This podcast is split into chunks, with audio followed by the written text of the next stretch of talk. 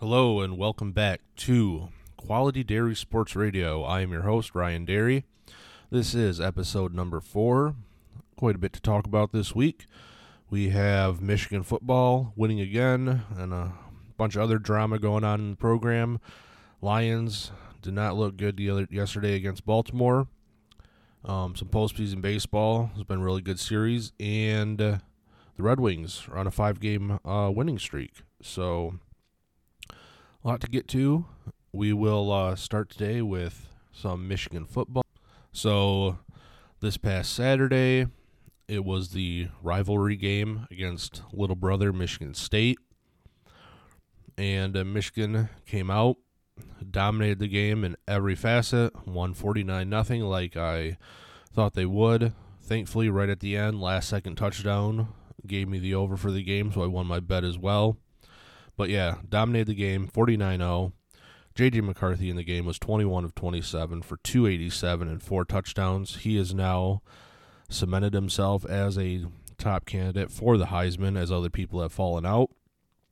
So, Another dominant win for Michigan, which I knew was coming. The big thing happened this week off the field. The NCAA, which is a joke in, its, in and of itself, uh, came out and said that they are investigating Michigan for stealing signs. So that was all over the news this entire week about them. And what it was is supposedly a staffer from Michigan went to another team to upcoming opponents' games. Which, yes, when you say that out loud, is the most ridiculous, absurd thing you can think of that that would be against the rules because this happens in every sport at every level. From high school up to the pros, you go and scout teams before you play them.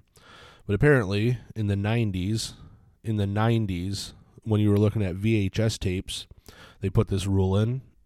And now, 30 years later, they're deciding to bring it out and go after Jim Harbaugh. That's what this is all about. It's all about Jim Harbaugh. Jim Harbaugh, earlier in the year, over the buying a kid a cheeseburger scandal, basically said, fuck you to the NCAA. Self imposed a three game suspension on themselves, said, we're not cooperating. I didn't know that you had to indict yourself. I guess the NCAA is a different organization where you are supposed to tattle on yourself compared to everything else. But but the NCAA got pissed off about uh, Harbaugh not playing ball, not playing along with them and their bullshit, and uh, they must have put all their people on it trying to dig up something, some obscure thing to get uh, Harbaugh and Michigan on. Because I can tell you right now, there are mu- multiple teams in college football doing the same thing. And they don't want to admit it, but there are a lot of teams doing this. It's not just one of these one time off things. And the whole thing about stealing signs, you're advanced scouting. It's like you're watching your opponent play. And the stealing sign stuff, you can do that from TV the amount of times they show the sidelines during a game on TV for millions of people to see with what the uh, guys on the side are, however they're moving their arms or the signs that are up, telling the players what the play is. Like you can do that all from the TV. So just because a gay attended a game in person is one of the most archaic things I've ever heard of. Now, will the NCAA find anything on this? Who knows? The NCAA is pretty much a joke you can see with the uh, self Bill Self thing at Kansas, they had those five level one things from six years ago that they were going after him on, and after the entire investigation, what six years later, they basically are put on probation, couldn't find anything. So it'll be interesting to see what they find actual evidence evidence of Michigan. They basically the NCAA put this out this week to put Michigan in a bad light and Jim Harbaugh in a bad light because right now every single person is saying they're guilty. It's like in today's day and age, there is no innocent until proven guilty. It is you are guilty and prove us innocent. And that's what this is all about. It's all about going after Jim Harbaugh and going after Michigan because he doesn't want to play ball with the NCAA, which is, like I said, a joke that has to have their entire. If they want to stay around, they need to rewrite their entire rules in existence. Having something in from 1994 when you were watching a tape on VHS to scout your opponents, when nowadays you can watch where nowadays millions of people at home can scout your team every week in real time while they're watching from their couch. Also, the nil and transfer portal, once that became established, completely changed the entire landscape. We're still going after these people for illegal benefits from years ago before it. All that stuff now that happened before, the Reggie Bush stuff, and hell, all the way back to goddamn SMU, way, way back in the day, getting the death penalty. Nowadays, that doesn't matter. Nil is legal. You can pay players for name, image, likeness. Players can transfer without being uh, penalized for it. So the NCAA rulebook really needs to be uh, updated. But will that ever happen? No, it won't because the NCAA uh, is hanging on by a thread. They're doing everything to not uh, lose it. There's always been talk, especially the last few years, about what ha- would happen if the all the big schools said, you know what, we're not going to play by their games anymore. What would happen to the NCAA? I mean, they would fold. The amount of money the NCAA makes off all the Power Five schools, especially off of them in college football and college basketball, especially the tournament, and now coming up with the playoffs expanding to 12 teams, the amount they're going to make off the college football playoff. It's like the NCAA has lost all their power once nil and the transfer portal started happening, and they're grasping at straws. And sooner or later, they are going to push too far, and one of these big time programs is going to say, We don't need you anymore. And all the other programs are going to look around at themselves and say, No, we don't need you either. Maybe for other sports, maybe for other things, but they're going to say, No, we don't need you. And they're going to form their own big time, their own uh, league or conference or uh, committee, and they'll have their own rules and their own standards in place. And all the TV networks are going to go along with them because they are what bring in the money, the big name school brands. And the NCAA isn't going to exist anymore. So that's what the NCAA is trying to avoid, and they're just keep pushing it in that direction. Every time they come up with these dumb at, uh, these dumb findings over NCAA violations or whatever, which nowadays, uh, like you said, everyone thinks it's a joke nowadays. When and it's all it is is fuel for people who hate that particular team or program. You know, it's like if it wasn't Michigan before, it's teams in basketball like Kansas or Memphis back in the day or whoever it is. It's all about getting bad publicity, bad news for the team because most of the time nothing comes out of it. So that was put out this week over the to sort of shed light on that. Michigan, Michigan came out and from the opening snap, dominated the game and basically told people to fuck off. They are one of the best teams in the country. And this whole bullshit about, oh, they've had an easy schedule and their schedule's weak. It's like the Big Ten sucks. The Big Ten sucks this year. It's like why does uh, Florida State not get punished for playing in the ACC? Who are the good teams in the ACC? Duke and North Carolina, who lost this week. That's it.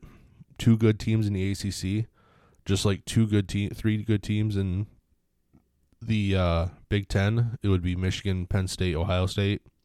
The ACC would be the same way. Florida State, uh, North Carolina, Duke. Clemson's out of it. They're a shell themselves. Same conference, but because Florida State won the one game early on in the season, it makes everything better. They played nobodies ever since. And then Michigan's schedule coming up, they got they go to Penn State. They have Ohio State at home, which they are going to win those games. But the one thing that good teams do do when they play bad opponents is dominate them, don't make it a game, and blow them out. And that's what Michigan's done the entire time. You can only play who's in front of you. And when and in two weeks, three weeks, yeah, next week is a bye for Michigan. They're off. They play Purdue. Then when they go to Penn State and win that game by 35, 40 points, maybe people will shut up. They won't. They'll have to wait until the end of the year, that final game against Ohio State, win that game by 35, 40 before people really actually start taking a look at them. But all around, they are, to me, they're the best team in the country. And the reason it makes they make it is JJ McCarthy. JJ McCarthy last year could not do what he's doing this year. Last year, the amount of open receivers that he missed, especially on the deep balls, you could tell that they just weren't quite there yet. This year, his uh, accuracy or whatever, completion percentage is in the 70s, one of the top in the country. So he said after this game, he's uh, up there now as a Heisman favorite. He keeps playing this way. He'll definitely be sitting there at the end. But uh, yeah, Michigan continues to dominate. Next week's a bye, and then they have Purdue at home before they go and do their everyone's big thing, their big road test at Penn State. Penn State's garbage. They lost to Ohio State again. They can never beat Ohio State and Michigan.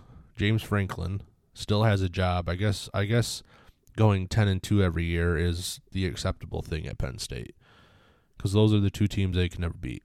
They can't beat Michigan and Ohio State. Maybe if they beat one, they definitely can't beat two of them. He had one good year with Saquon Barkley when they were there. Otherwise, he hasn't done shit. So, it's surprising that James Franklin's still the coach there. But that's for another day. But uh yeah, Michigan dominated once again. Bye week this week. Rest up. I mean, even though their starters once again fourth quarter did not play. I mean, if you think about that too, about the Heisman and McCarthy, we've played eight games. I think in seven of the eight games, the starters have not played the fourth quarter. That's two full games of football. That's two full games of less wear and tear on your body. That's two full game, two full less games of stats. So it hurt. It helps you in one way, hurts you in the other. But you know what? It's all about winning that national championship this year. It's championship or bust this year.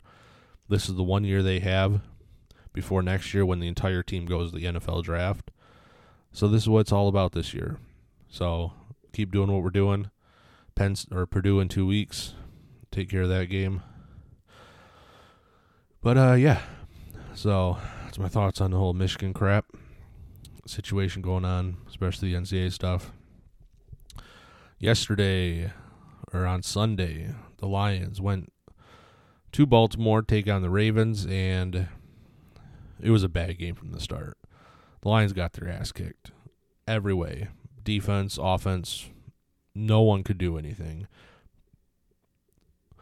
After seeing it, I mean, sometimes it's good to to have a to have a game like this and wake you up, but you know, it's like every team though once or twice a year usually has a game like this. Even the good teams. You know, it's like a couple weeks ago, Miami went up to uh, Buffalo and got the doors blown off. It's like one, I didn't think we were going to win out the rest of the year. The beginning of the year, I thought we would go 13 and 4. Right now, we're 5 and 2 going in next week against Monday Night Football. We win that, we're 6 and 2 at the halfway point. We're right on track. But yeah, every uh, facet of the game, Baltimore just dominated us in. That first half, we could not stop anything. I mean, it was 28 0 before you knew it, and that was a game. But we will uh, take that ass kicking, go back to work. We have the Raiders coming up on Monday Night Football at home, finally back home after being on the road the last two weeks, which first of our four of our first uh, seven games have been on the road. We won three of the four. That's a pretty good start to the year. Now we go back home. We won at Kansas City, at Green Bay, at Tampa. To think we were going to go undefeated on the road this year, and Baltimore, Baltimore, they haven't looked great this year, but yesterday they put it all together. So they kicked our ass. But we're five and two. Like I said, this is upcoming week, we have Monday Night Football at home. The place is going to be rocking. The Raiders do not look good. Jimmy G's hurt. They just lost to the Bears to a Bears backup quarterback. So we win that game, which I think we will, and I think we will pretty easily. We'll get back on track. We will be going into our bye week at six and two halfway through the year. That's a hell of a start. We're right there. Six and two. On our way to like I said before the season, thirteen and four, which would be probably third win our division. So we're right there on track. I don't put too much into this loss, like I said. If it if we if it was uh we were making mistakes and stuff, we just we just didn't show up this game. You know, defensively, offensively, we couldn't do anything anywhere. So I. It was more of a wake up call game, more of a just didn't show up game than a problematic game to me. So I think we'll get back on track. We'll beat the Raiders by two touchdowns, seven, 14, maybe 17 points, but we'll get back on track with that. Going to our bye week at 6 and 2, looking good for the second half of the year. Now, let's get into a team that did win this weekend and is on a hot streak. The Detroit Red Wings. We are in a 5-game win streak. We are 5 and 1. Lost our opener to New Jersey, but then after that we've rattled off five straight wins. This week we played Pittsburgh, Ottawa, and uh, Calgary. So, uh, yeah, on Wednesday night, we played Pittsburgh at home. Petry was in the lineup. Overhaul. You know how I feel about Petry. I think he should be out, but he was in lineup over Holl. First period, Malkin started the game off with a goal, put the Pittsburgh up 1 0. Later in that period, DeBrincat tied it up with a goal 1 1. In the second, Sherratt scored, get us up 2 1. Copp scored, get us up 3 1. Perron had a power play goal to get us up 4 1, so 4 1 going into the third. In the third, we sort of became lackadaisical, decided that we just wanted to play defense the entire uh, third period, which is not a way to play hockey because you're just giving the other team a ton of ammunition and offensive zone time to fire the puck and score. So in the third period, Karlsson for Pittsburgh scored, made it 4 2. Rust scored, made it 4 3, so it got tight there for a minute. And then at the end, we had to hang on. Copp scored an empty netter at 5 3 to put us up, and then DeBrincat 6 3 empty net power play goal at the end of the game, also. So beat Pittsburgh, team that I hate, still hate to this day with Crosby, Malkin. So it's always nice to get a win over them. Like I said, we looked good. The first two periods looked really good, and then in the third period we sort of got settled in. Didn't decide to have much offensive zone time. Didn't want to just sit back, play defense. But in the end, we uh, we pulled it out. Got a six three win over them. And uh, yeah, pretty good game. Uh, one no. Andrew Copp had a penalty shot in that game. Missed it again. In back to back games, he had a penalty shot. Couldn't do it. Man, if I was a coach in practice that next day, I would just have him. Sit, I would have him skip team stuff. I would say, "Listen, you're practicing shootout. You're practicing penalty shot. It's like you don't get many of those in a season. You gotta make one one of them, you know.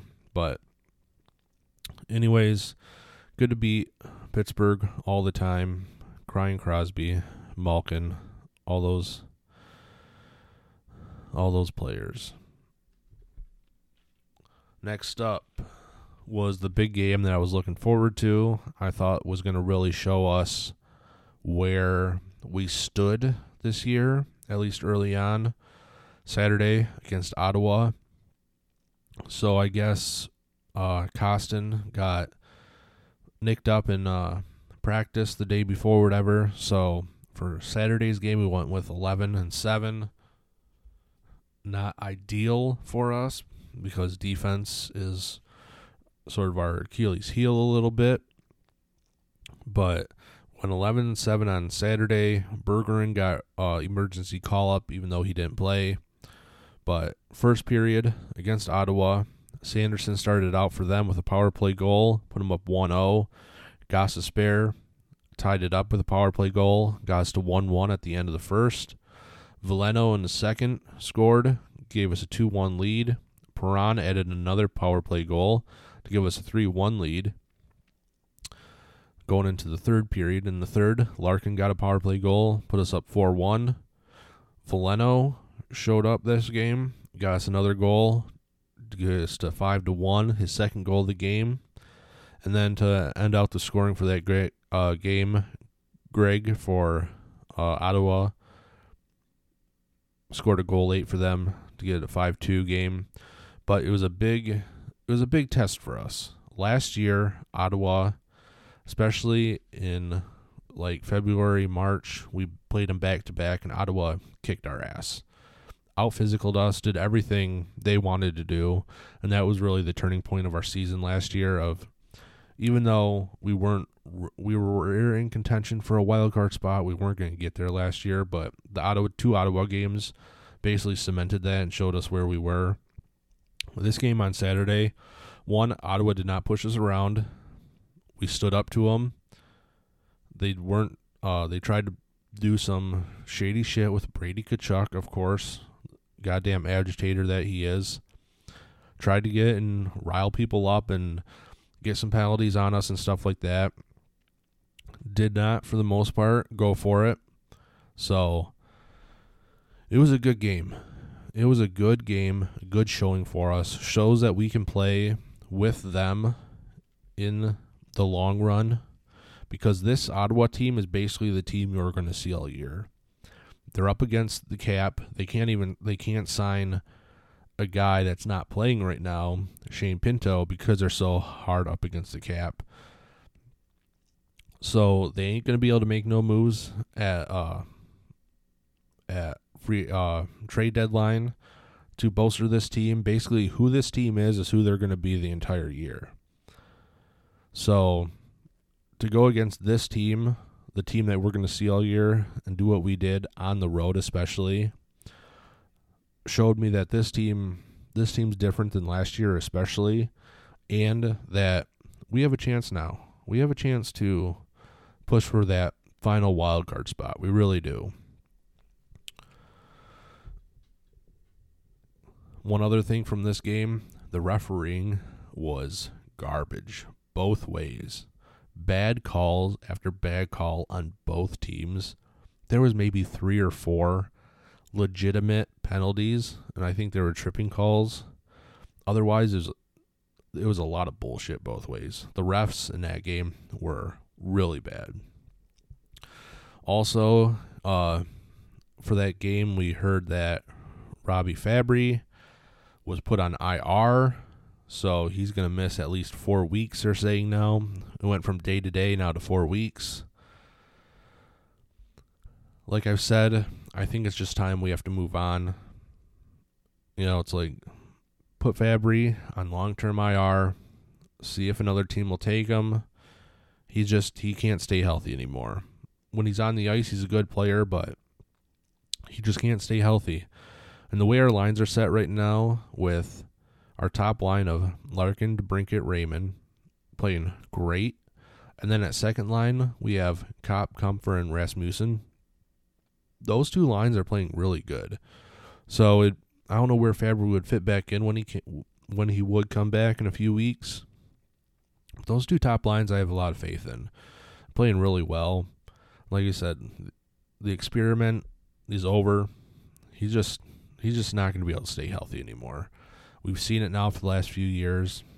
It's just time we have to you just have to move on. You just do. And I think he would understand it too. Well, maybe not, but I would hope he would. But yeah, tough break for him and for us. But I sort of knew going into the season that you're going to, if he plays, he's playing 25, 30 games max. He was going to miss a lot of time. Like said, he's just injury prone now. After all those ACL surgeries, it's a lower body again. So even though they say it doesn't have to do with the knee, still, for whatever reason, his his time's about done. So we got that big win on Saturday in Ottawa. Then we had a back to back. Thankfully, we were at home against Calgary on Sunday. We were back to 12 and 6. Petry was out again, was sitting out. So I like that. I think that uh, Lalonde finally sees that Petry's the guy that sort of needs to be sitting out. But Berggren was in first period. DeBrincat scored, got us up to 1 0. Veleno scored 2 0. Going in the second. Second period, Larkin got a goal 3 1 or 3 0. After that, Mangiapane to 3 1. DeBrincat, another goal 4 1. Sharangovich scored for the Flames, make it 4 2 going into the third. In the third, Walman scored, making it 5 2, and DeBrincat then got a hat trick, made it 6 3 to end the game. So DeBrincat was first hat trick with Detroit, is on a hot streak along with all of our guys really scoring. But as I said, our our, our offense looks really good now. Even we didn't score in the power play in the Flames game, but our power play we had a lot of a lot of good chances. The goalies and a couple of Flames a couple of Flames players made some big stops in front of the net, or we would have won by more. But our power play looks really good. The way we're moving the puck, the guys out there on it, I think that's something that is sustainable throughout the year. And our offense, I think our offense is sustainable. It's like, is DeBrincat going to score 100 goals this season? No. But Raymond is playing really well, even though he's not scoring, he's picking up assists. Larkin is playing really well, scoring goals and getting assists everyone is chipping in. The way our offense just looks in general, the movement of the puck is 10 times better than last year. It's like, yes, when we play some of these tougher, more defensive teams, we'll have maybe a little more struggle. We're not going to score six goals a night, you know? But, however, our offense, especially on a power play, is something that I believe we can keep up throughout the entire season. So I do think that even even though last year we were I believe 3 0 and 2 at this time, this team is remarkably different and remarkably better than last year's team. Last year I could see the cr- the cracks of where they will get us. This year's team is much better defensively. I'm still hesitant about that it will bite us in the long run. However, offensively is something that can win us a lot of games will put up goals, will score points. So I think we're in a good spot. With Petry only playing two or one of the games, and that was because it was 11 to 7, I do think Lalonde now sees that it's better to have Petry out of the lineup than in. The when Olli Maatta has now once he got back in the lineup has not sat back out. Olli Maatta has been played really well for us really solid on defense, which is all we need. You don't got to be offensive score. Just don't make mistakes, clear the puck, play good D. That's what he's done. The line of Maatta and Gostisbehere is playing really well together. I think that is now a solid line. So we have a solid line of Seider and Raymond as number one, which is uh, has been Maatta and Gostisbehere, which they do play the three line, but that line I think is now uh, solidified. Maatta and Gostisbehere play really well together. They complement each other. For all the stuff about Gostisbehere being an offensive player, which he is, he has played enough and solid enough defense for us early on. I think that's something he can continue throughout the year. He doesn't have to be great. You know, he's he's never going to be a shutdown guy. That's not his game. But just solid. That's all we need. Those two, I think, have now formed a really good pairing. And I think that's going to continue now throughout the year. So the last thing that Lalonde has to figure out, and I think he's sort of coming to that conclusion, it's going to be Chiarot and Hall. They've been they played better this week. I will give them credit. They played a lot better this week. I still believe I still believe you have a top four guy, a top talent guy in Edvinsson, in Grand Rapids that should be on this team, that should be playing over one of those two guys. However, at this point, they're playing better. I'll let them go. We'll see how it goes further in the year. We'll see if injuries happen, stuff like that. But if Lalonde now keeps Chiarot and Holl together, they've been playing better, getting their feet under them. So I'm okay with it for right now. I still think in the long run, especially if we want to make that final push into a wild card spot and try and do anything in the playoffs, we definitely need Edvinsson in there over one of those two guys. I would say right now Chiarot. I think Holl's playing a little better than Chiarot is. But they're both playing good enough right now that okay, we'll wait it out and see. As long as he keeps Maatta in the lineup for full for full time now with Gostisbehere, I like that line. We have our top line. Holl and Chiarot, I think, can work out. So, like I said, playing a lot better, a lot better defensively this week. They're never going to be great with those guys. They're just not that type of player. Like I said, I still think Edvinsson should be in there for one of them. But as for right now, I'm okay with it if he keeps it like this.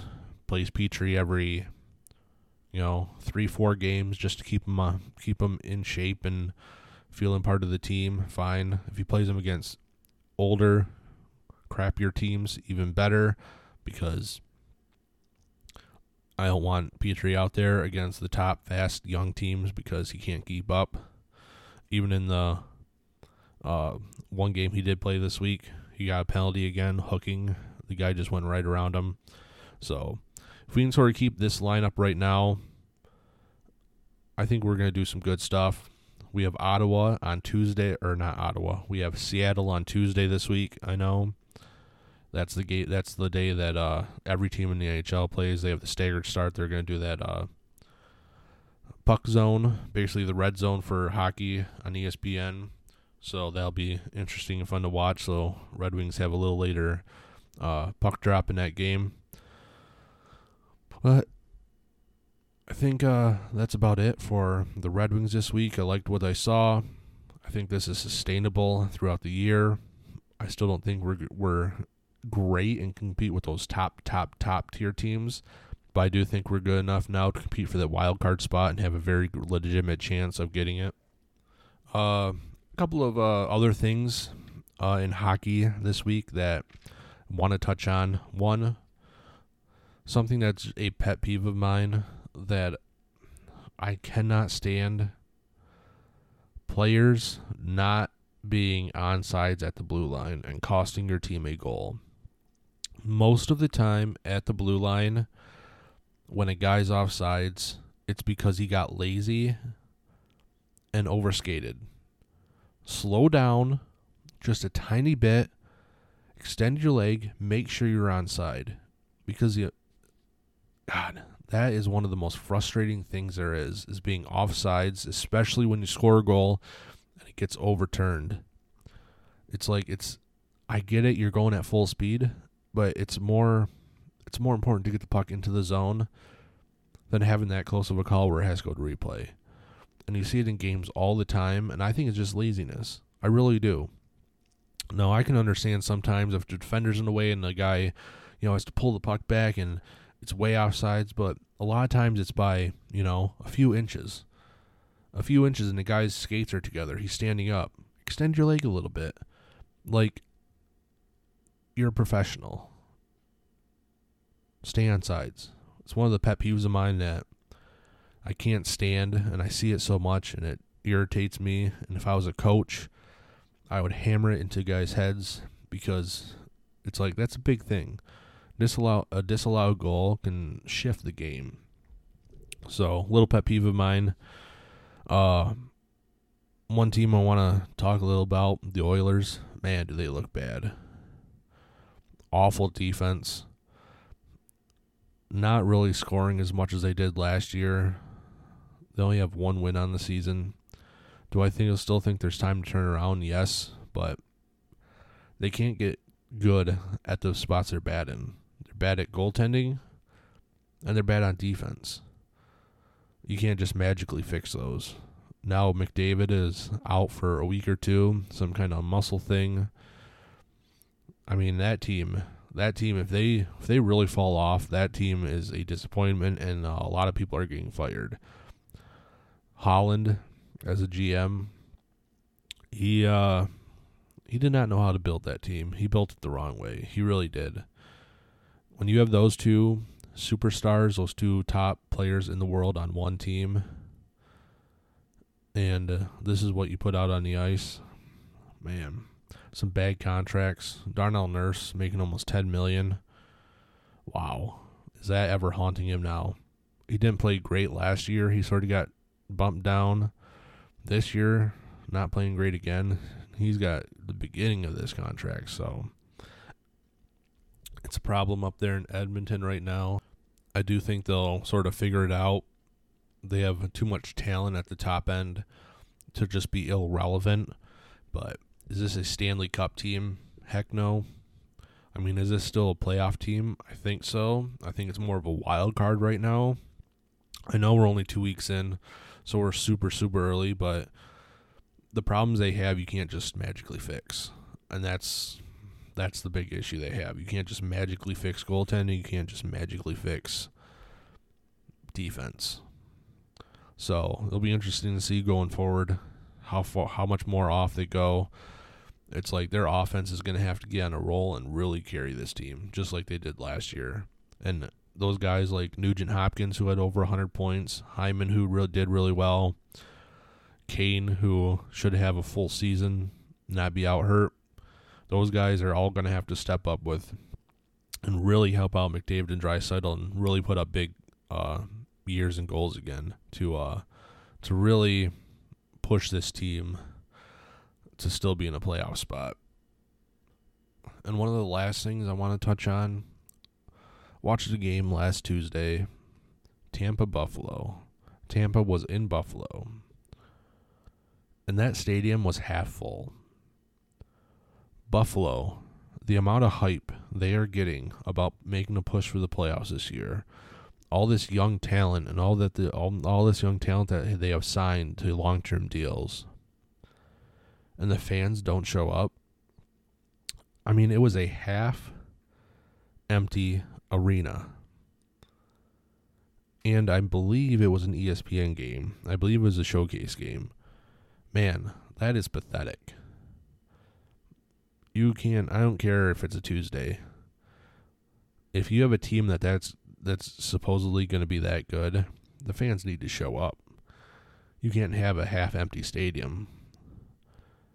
That's that's a that's a bad fan base. It's like you're not paying attention. So, just wanted to touch on that. One last thing that I saw. Bad fan base there in Buffalo right now half empty stadium playing against a team like Tampa Bay on a team that everyone is talking about to go to uh, to push for a playoff spot with all this young talent. It's an interesting thing, but uh, okay. And last but not least for this week, baseball. We are in the championship series of each uh, for each division for NL and AL. So for uh, where we are right now in the Astros Rangers game. Rangers went up 2 0, took the first two on the road in Houston. Houston comes back, wins three in a row on the road at the Rangers ballpark to take a 3 2 lead. And then last night, the Rangers come back and take a win nine to two, tie it up at three, and now tonight we have a game seven, a game seven, game seven in sports, game seven in the playoffs.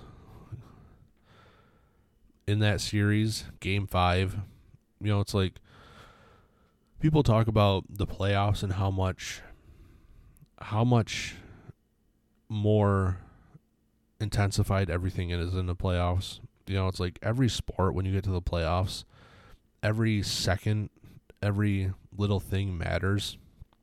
And in game five, you had one of those playoff moments. Top nine. Rangers are up four to two. Houston gets two guys on. Altuve's up at the plate and hits that three run home run.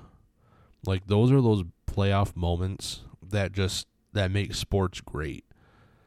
A top guy for their for his team who's been there the entire time, who's going down as one of the best playoff uh, players in history right now, is up at the plate and hits a big home run to put you up five four. That makes the deciding runs too to win that game. Like those kind of moments in the playoffs is what makes sports so good. Even uh last night, the Rangers were up, I think three to two, four to two. Eighth inning. Bases are loaded for Houston, and uh, the uh, it was a pitch hitter.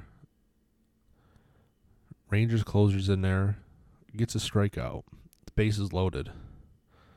Like those kind of moments, that kind of big pressure situations is what makes playoffs good. And then the Rangers in the top of the nine, same situation, bases loaded, nobody out, or one out. Uh, Garcia hits the home run, grand slam to cement the game. That kind of intensity and stuff in in the playoffs is what makes it great. Game seven now. I mean, who doesn't love a game seven in sports in the playoffs? It'll be interesting to see what happens. The Rangers are going to have to hope that somebody from their I don't know if they're going to do a bullpen game or if their starter can try and hold on, not allow Houston's offense to get going because Eovaldi last night was dealing once again, and Montgomery already pitched the day before, did really well. Those are the two guys who've been carrying them in the playoffs. Now they have to rely on everyone else. We'll see what happens.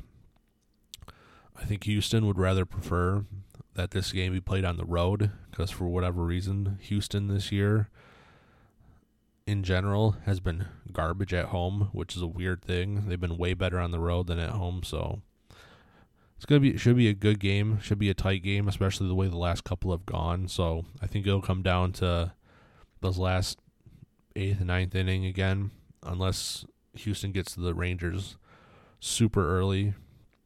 I think it'll be tight down to the stretch, and we'll see who takes it. And the other series, Arizona Philly. Philly took the first two at home. Arizona, some great games in Arizona, the first two in Arizona. Arizona came back, took game three and four. Sort of similar game four to game five. Arizona was uh, down 5 3, bottom eight. Drove two guys in off Kimbrel, and then the other guy comes up to bat. I forget his name now. Hits the winning run in. They win six to five man, that kind of stuff in the playoffs, like I said, that kind of intensity in those moments. So Arizona wins game three and four. Phillies did come back with pretty decisive game, one game five. So Phillies now go home, try to close it out in six, which I think this one they will. I think Philly now going back home in that ballpark, those fans they will close it out. So in six. I don't think this this series goes to seven like the Houston Rangers series, but yeah. So I think Philly's going to be in. I don't know between Houston, uh, Texas, but either way, depending on who gets in against Philadelphia, uh, should be a really good World Series. A lot of offense, a lot of big time hitters. I think it'll be a lot of home runs. So, I mean, we'll find out next week who's in, how the how the World Series has gone so far. But uh, yeah, it's been some good stuff, some good playoff baseball to go on right now this time of year with everything else going on. But yeah, that's about it for this week. Uh, not a whole lot for next week. Red Wings will be in action all week. We'll have baseball in action all week. Michigan's off, and then uh, the Lions play Monday Night Football, so they'll they'll be talked about in two weeks as they go into their bye for when this podcast comes out. So next week will really only be uh, hockey and baseball, maybe a few other things I see, but just because of the timing of stuff. So yeah, thanks for uh, thanks for tuning in. Thanks for listening. Uh, comment, like, subscribe on however you're watching. You know, YouTube, Spotify, iTunes, however you're watching the podcast, subscribe. And uh, yeah, I'll see you guys next week.